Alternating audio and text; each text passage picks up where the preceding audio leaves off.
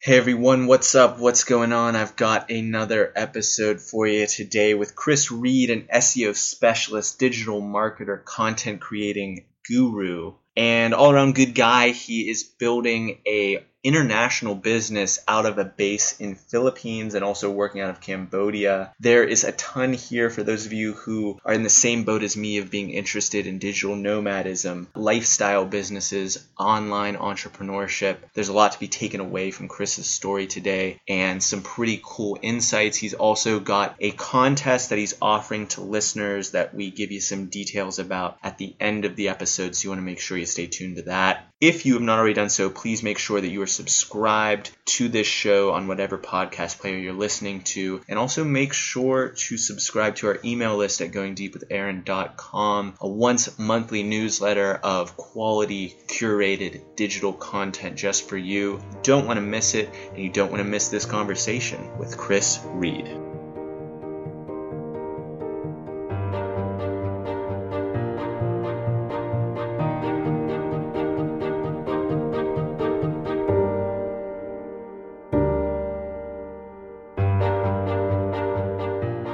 So, Kris, thank you so much for coming on my show, man. I really appreciate it. Well, thanks for having me, Aaron. Really great to be here. The uh, the beauty of technology is that we are connecting across the globe. Are you in Australia? Is that accurate, Kris? No, it's not quite, but I'm closer to there than where you are. I am Australian. I'm originally from Brisbane, Australia, but I'm in one of our offices in Phnom Penh, Cambodia.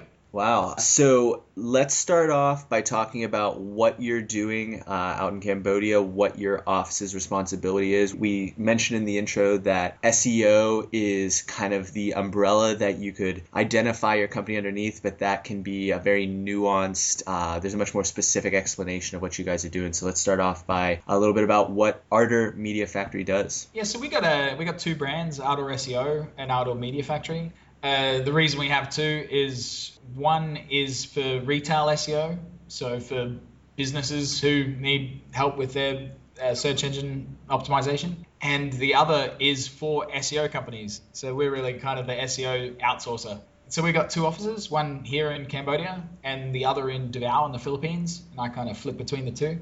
And you know, people in the West just can't compete with us on price because well, living in Asia is a hell of a lot cheaper than living in the US or Australia or the UK. So our costs are significantly less, and so yeah, we can beat them on quality and price.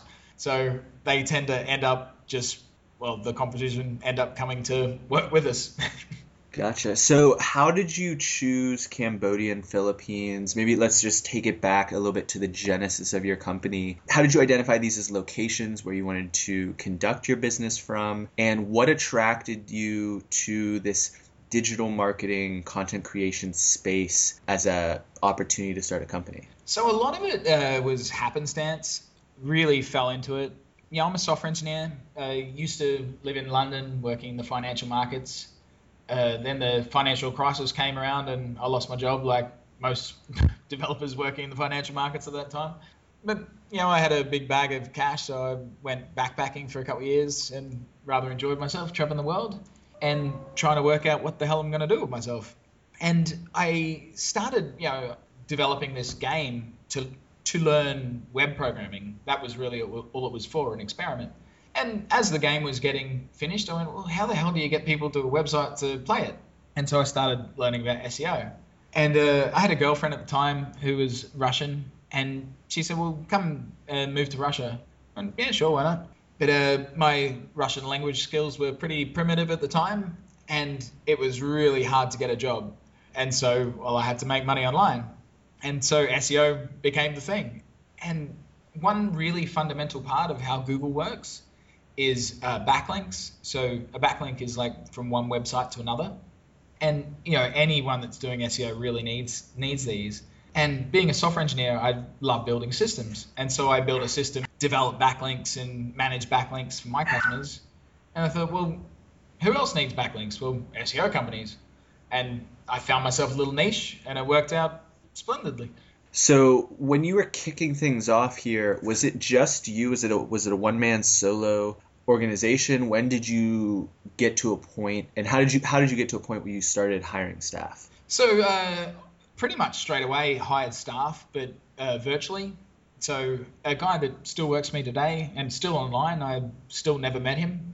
He's been working for Ardor for about seven years now, and maybe eight, and he still works online uh, developing backlinks. Uh, I met him through Odesk, which is now got another name. I don't use it anymore, but uh, I, hired him through that, and you know he's been great. And I hired quite a lot of Filipinos and the three main Filipinos that were working for me, I asked them, I said, well, where's the best place in the Philippines? I'd never been to the Philippines. And they all unanimously said Davao.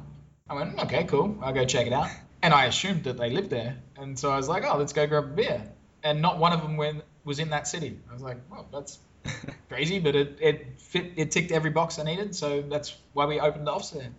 Gotcha. So, uh, walk me through a little bit about how of how your products and your service, or maybe it's a productized service, has evolved with your company. Just your basic understanding as your knowledge has grown, but also as your organization has grown. How have you scaled, and how have your productized services changed? Yeah. So, I mean, we built software. I mean, I built software to start with, but then we built a software team and continually enhancing it to make it better quality. And what I've found is the better quality that we have, the higher price points we can achieve, and the bigger customers we can get. And so that's constantly our goal is to continually measure what we're doing and try and add more value for customers. And that seems to be what's working and driving our expansion how have you had to develop your business skills? Your background was in software engineering and definitely had the technical expertise to be successful in this industry. But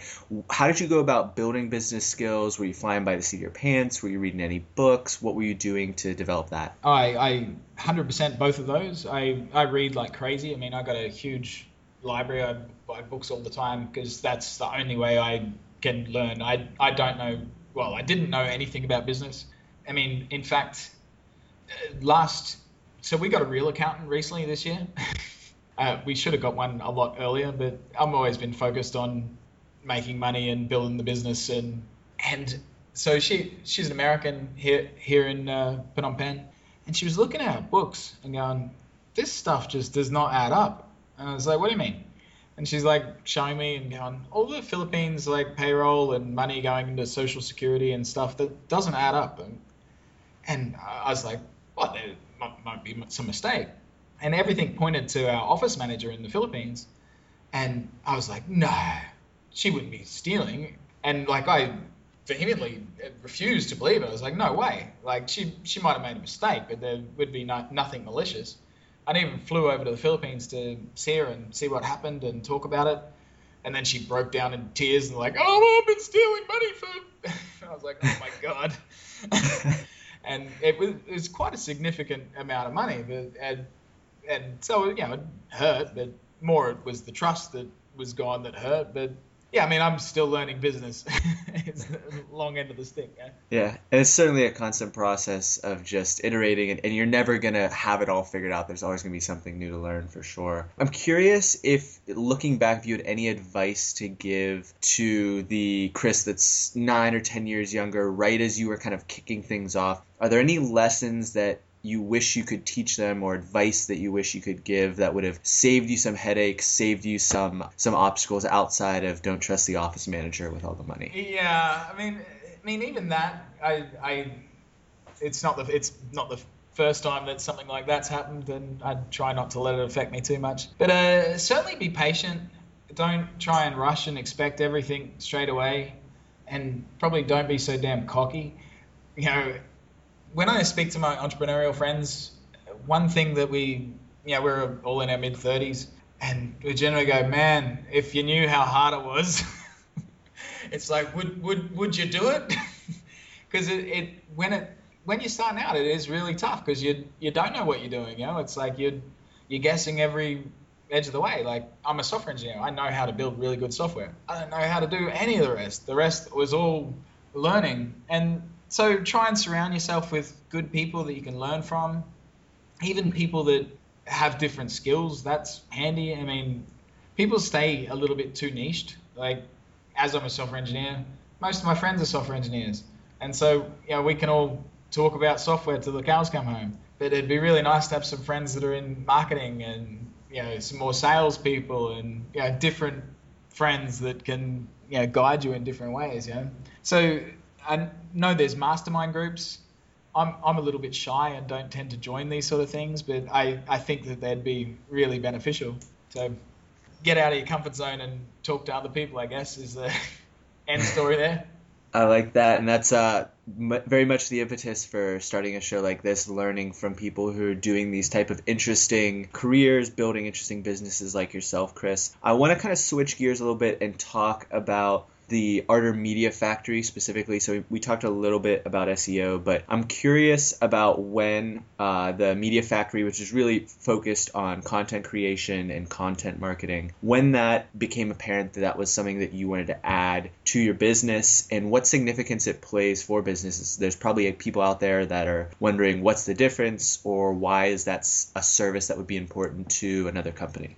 So the basis of how Google works, right? Larry Page, the co-founder of Google, uh, invented the PageRank algorithm, and it crushed all the other search engines, ones you've probably never heard of, like Excite and Alta Vista, and you know Yahoo used to be a player.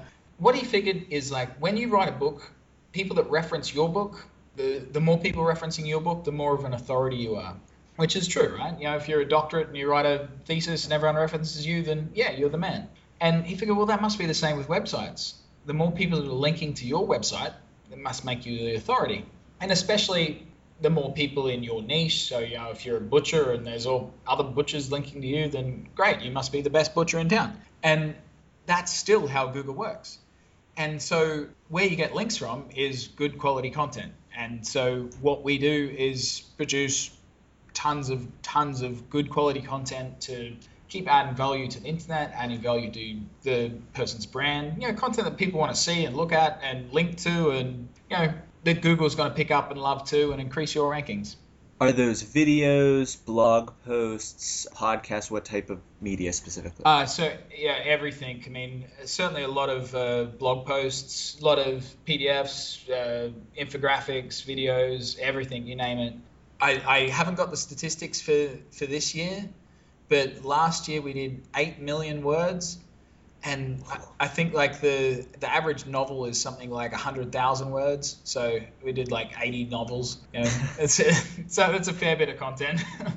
And are you basically your staff is is creating a lot of this content? How are you overseeing it from the standpoint of if, if someone is contracting you to create this content for them, maybe they have I don't know, let's make them up a uh, uh, kitchen appliance company and they want to create content around tactics in the kitchen, cooking techniques, uh, how to how to use different uh, different utensils and things like that. What are your guidelines in terms of this is the type of content we're looking for, this is the length, this is the quality, because this is something I've become aware of as I've produced the podcast more and heard more people talk about the significance of it. But for other people out there, it's hard to wrap their mind around the significance of why or like what type of content is actually going to get them traction. And there's I'm, I'm sure that you come across this people say well make something that will go viral or make something that will blow up in people's facebook feeds and that's not always the case. Is that correct? Uh, yeah i mean i sure if you've got skills to do that then yeah fantastic and good on you get amongst it. But uh, most content's not really going to do that you know? It's so things you can do i mean there's different techniques and different ways you can do it. So there's tools you can go and find uh, broken links and uh, get those fixed for people. So a, a great uh, way is scanning uh, university resources. So uh, a lecturer might put out a course and uh, have links to all these resources. And over time over years they you know links disappear sites disappear and get broken and so you can go to that lecture and and go well you know you've got a link to this resource about kitchen appliances, and that link's broken. Here's another link to a similar article about that. Would you like to use that? And boom, now you've got a link from university, and great. Another really good method is uh, say someone's got an article 2014's best kitchen appliances. You know, so it's got you know, the best blender in the world. Well, it's 2016 now, right? And so blenders have got all these new whiz bang features. And so you can have an article that's got all of the 2014 stuff plus what's happened in the last two years, and you go to them, hey, you're linking to this site with you know 2014 information. Would you like to update it to my site, which is you know 2016? And so now you got they've got you know the most relevant information, and you've got a great link. Do you get much pushback on those type of requests where you're offering your page as that resource, or are people pretty agreeable to updating their links to keep their site and their resource current? Oh, I mean, it depends how you word it, and sometimes you win, sometimes you don't. I mean, it. So many people get so much email these days. It's hard to come across as that. You know, there's still so many spammers out there. It's hard to break through the noise but certainly, yeah, you can definitely because well, you're helping people, right? You're adding value, so people are happy to have value added.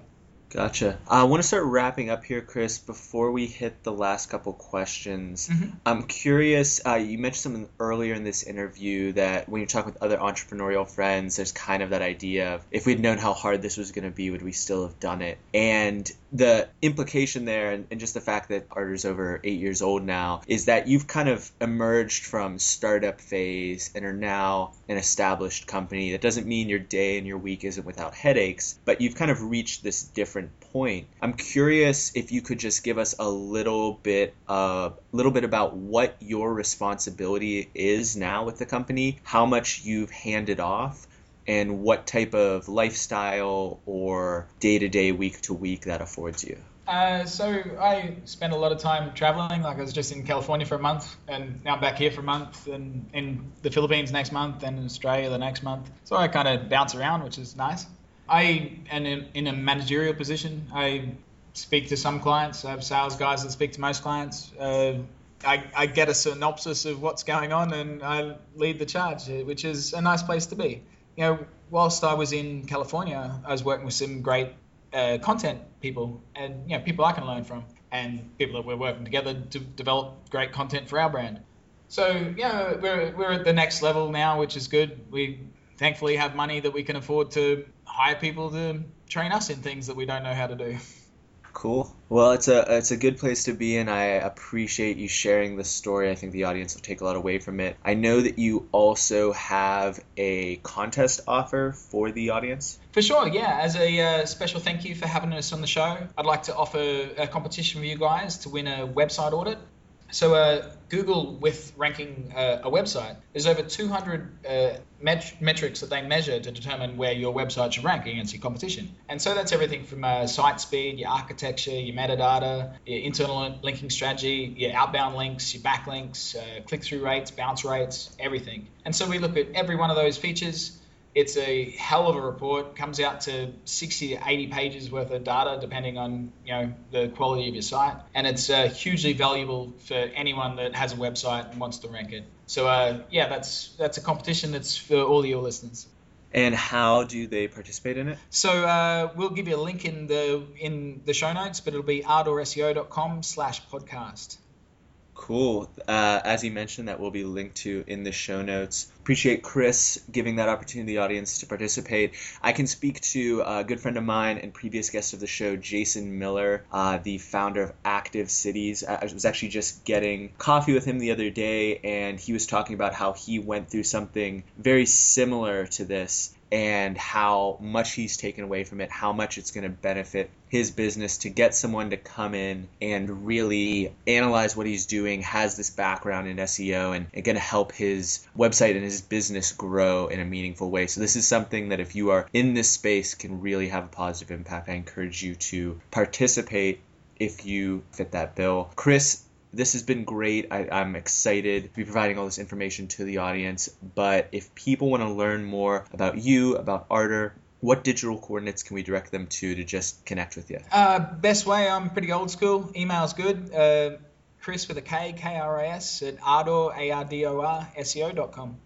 Awesome. As always, that will be linked to in the show notes at goingdeepwithaaron.com slash podcast. Best place to get the notes for this and every show. Kris, it has been a blast talking to you. I want to give you the mic one last time so you can take it away with your personal challenge for the audience. Uh, so one thing I would recommend is doing something that you're scared of.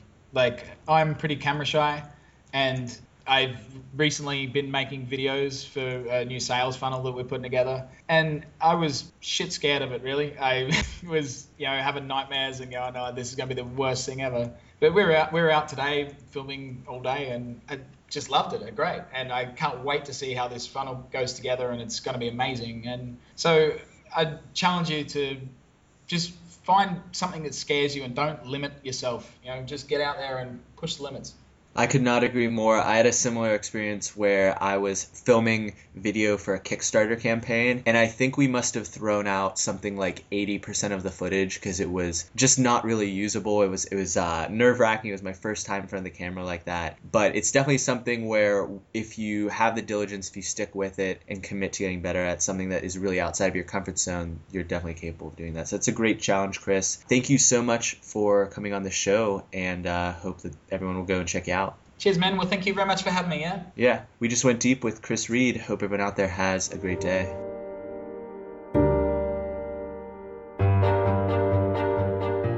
Hey everyone, hope you enjoyed today's episode with Kris. A lot of insight shared and a really cool opportunity with that contest at the end. I encourage you to participate in it and follow the link in the show notes at goingdeepwithaaron.com slash podcast episode 122 damn 122 that's a lot. Pretty exciting how far we've come in just over a year. Thank you so much for being a part of it and thank you so much for subscribing tuning in to all our forthcoming episodes. They'll continue to be quality if you continue to listen. Thank you so much